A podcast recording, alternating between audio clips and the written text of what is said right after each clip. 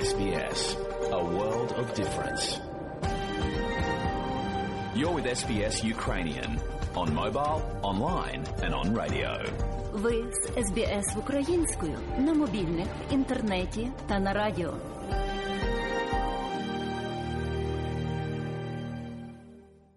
А далі, шановні друзі, у нашій україномовній радіопрограмі Вістки із рідних земель, з якими вас ознайомить сьогодні журналістка Людмила Павленко. Україна знову під масованими атаками російських військ 23 листопада. Російська Федерація випустила по Україні близько семи десятків ракет. Протиповітряна оборона збила 51. За даними національної поліції, від ракетних ударів Росії в середу постраждали 36 українців, шестеро загинули. На Київ Росія спрямувала 31 ракету. 10 з них влучили в інфраструктурні та цивільні об'єкти. Також є потрапляння в житлові будинки. Четверо людей загинули внаслідок ракетного обстрілу столиці. Серед них 17-річна дівчина. Поранені 11 мешканців столиці. Багато руйнувань згоріли автівки, які стояли біля місця влучання. У Київській області також було кілька влучань в об'єкти критичної інфраструктури. Також влучили у багатоповерхівки та приватний сектор у передмісті. Одна людина загинула, понад 20 постраждали. Київська область була повністю знеструмлена. Порушилося постачання опалення та води. Атаковано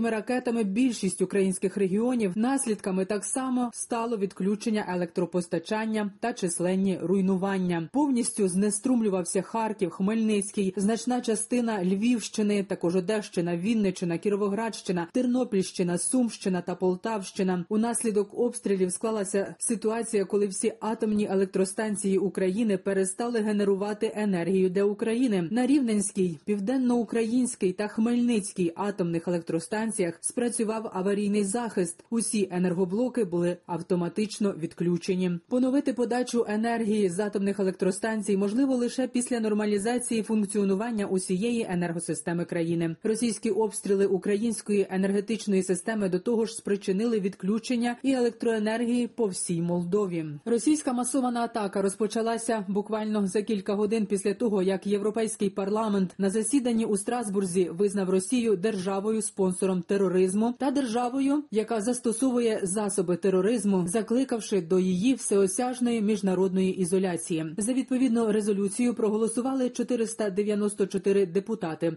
58 були проти. Президент України Володимир Зеленський привітав рішення Європейського парламенту про визнання Росії державою спонсором тероризму і заявив, що Росію необхідно ізолювати на всіх рівнях і притягнути до відповідальності, аби покласти край її багаторічній політиці тероризму в Україні та світі. Бажаю здоров'я. Сьогодні Європарламент визнав Росію державою спонсором тероризму. Нарешті дякую всім європарламентарям. А потім Росія довела всьому світу, що це все правда, застосувавши 67 ракет по нашій інфраструктурі, по нашій енергетиці, по звичайним людям. Результат трагічний, велика кількість поранених, є загиблі. Прошу, прийміть мої співчуття всі, хто втратив рідних і близьких. Що стосується світла і водопостачання, всі працюють, енергетики, працюють ДСНСники, працюють всі, місцева влада. Завдання поставлено, ми все це відновимо і все це пройдемо, тому що ми з вами незламний народ. Дякую вам всім. Бережіть себе.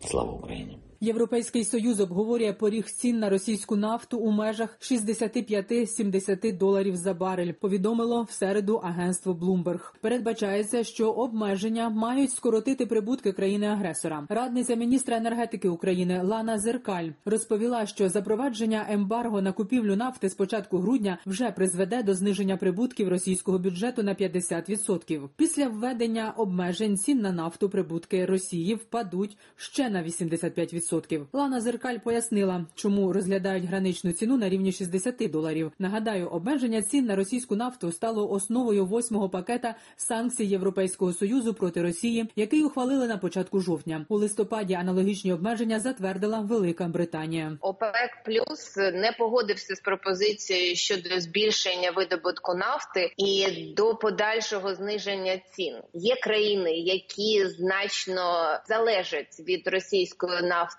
і продовжують наполягати на тому, щоб вона була вища за 60 доларів. Ціна в 60 доларів є такою, яка зараз обговорюється як можливість досягнення компромісу. Фіксування ціни на рівні 60 доларів створить перспективи для вимагання від Росії додаткових знижок в тих країнах, на які не розповсюджуються обмеження по ціні, або які не підтримують санкційний режим. У Національному банку України заявили, що, попри російський ракетний терор, банківська система країни зберігає стабільність. Інформаційні системи Національного банку функціонують у звичайному режимі. Система електронних платежів Національного банку працює. Банки України підключені до системи та можуть здійснювати платежі клієнтів. Платіжні картки обслуговуються, безготівкові розрахунки функціонують у штатному режимі. Забезпечується доступ громадян до їхніх коштів, зокрема через працюючі банкомати та каси банківських відділень. За оперативною інформацією наразі працює понад півтори тисячі банківських відділень та понад три тисячі вісімсот банкоматів. Поінформували у Національному банку України.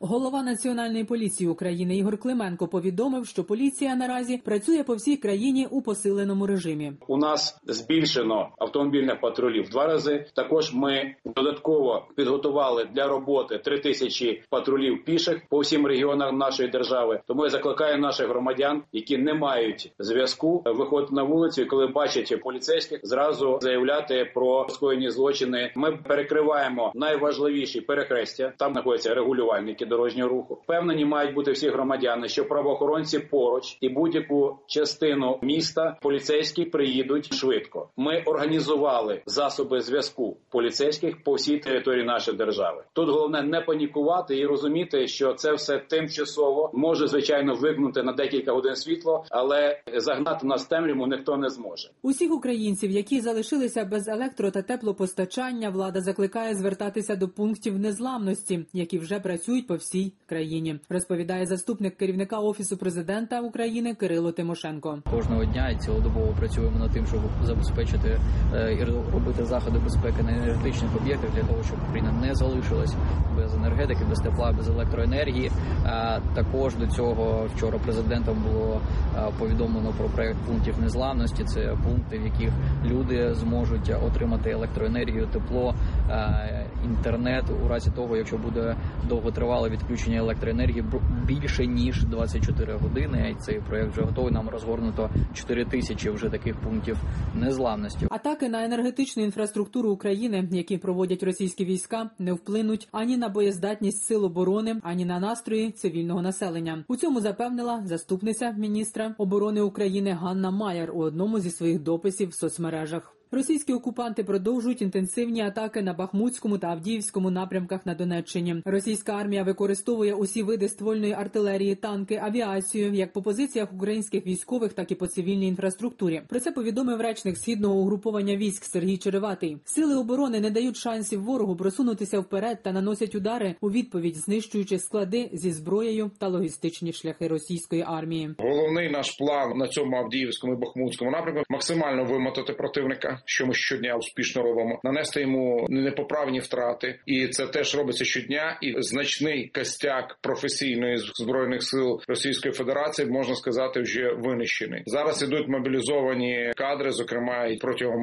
минулої доби прибували вони в Донецьку область. Населений пункт Ялта, зокрема, прибули до трьох тисяч новопризваних. Проте ми цей процес контролюємо, маневруємо своїми вогневими засобами, і вся практика останніх місяців показує, що в плані нанесення шкоди в плані знищення ворога. У нас неймовірна перевага над ним. А це головний показник на сьогодні. Російські армійці завдали ракетного удару по пологовому відділенню лікарні міста Вільнянськ Запорізької області. Загинуло немовля. Породіллю та лікаря-акушера дістали з під завалів і передали медикам. Про це повідомив пресофіцер Державної служби з надзвичайних ситуацій Олександр Хорунжий. Влучення було в двоповерховий корпус е, поліклінічного пологового відділення. В цей час відділення перебувала породілля із новонародженою дитиною, і також лікар. І в результаті атаки немовля загинуло. А жінку і лікаря наші працівники врятували із під завалів відповідно передали медикам. За попередньою інформацією під завалами зараз нікого немає, але ми проводимо там роботи, розбираємо завали. Відповідно, залучено 67 осіб е, з числа ДСНС і 14 одиниць техніки.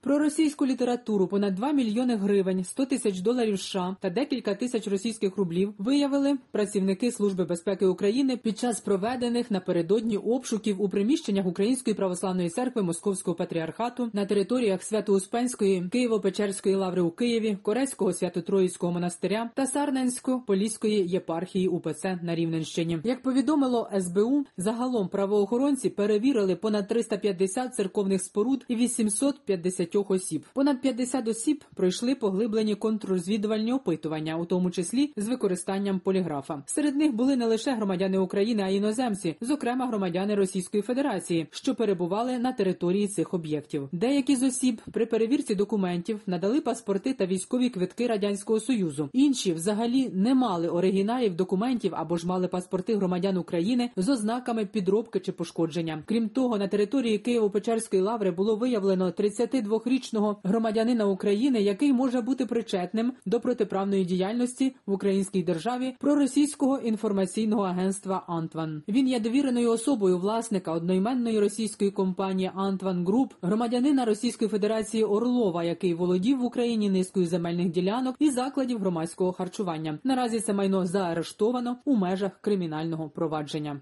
Людмила Павленко для радіо СБС. І далі нагадуємо, що україномовна програма Радіо СБС щодня подає вістки з рідних земель та огляд новин бюлетеня СБС Радіо. Заходьте на нашу веб-сторінку www.sbs.com.au і також на нашу сторінку у Фейсбуці. Ви можете слухати наші радіопрограми також і через мобільні додатки App і Google Play. Слухайте Радіо СБС сьогодні і завжди.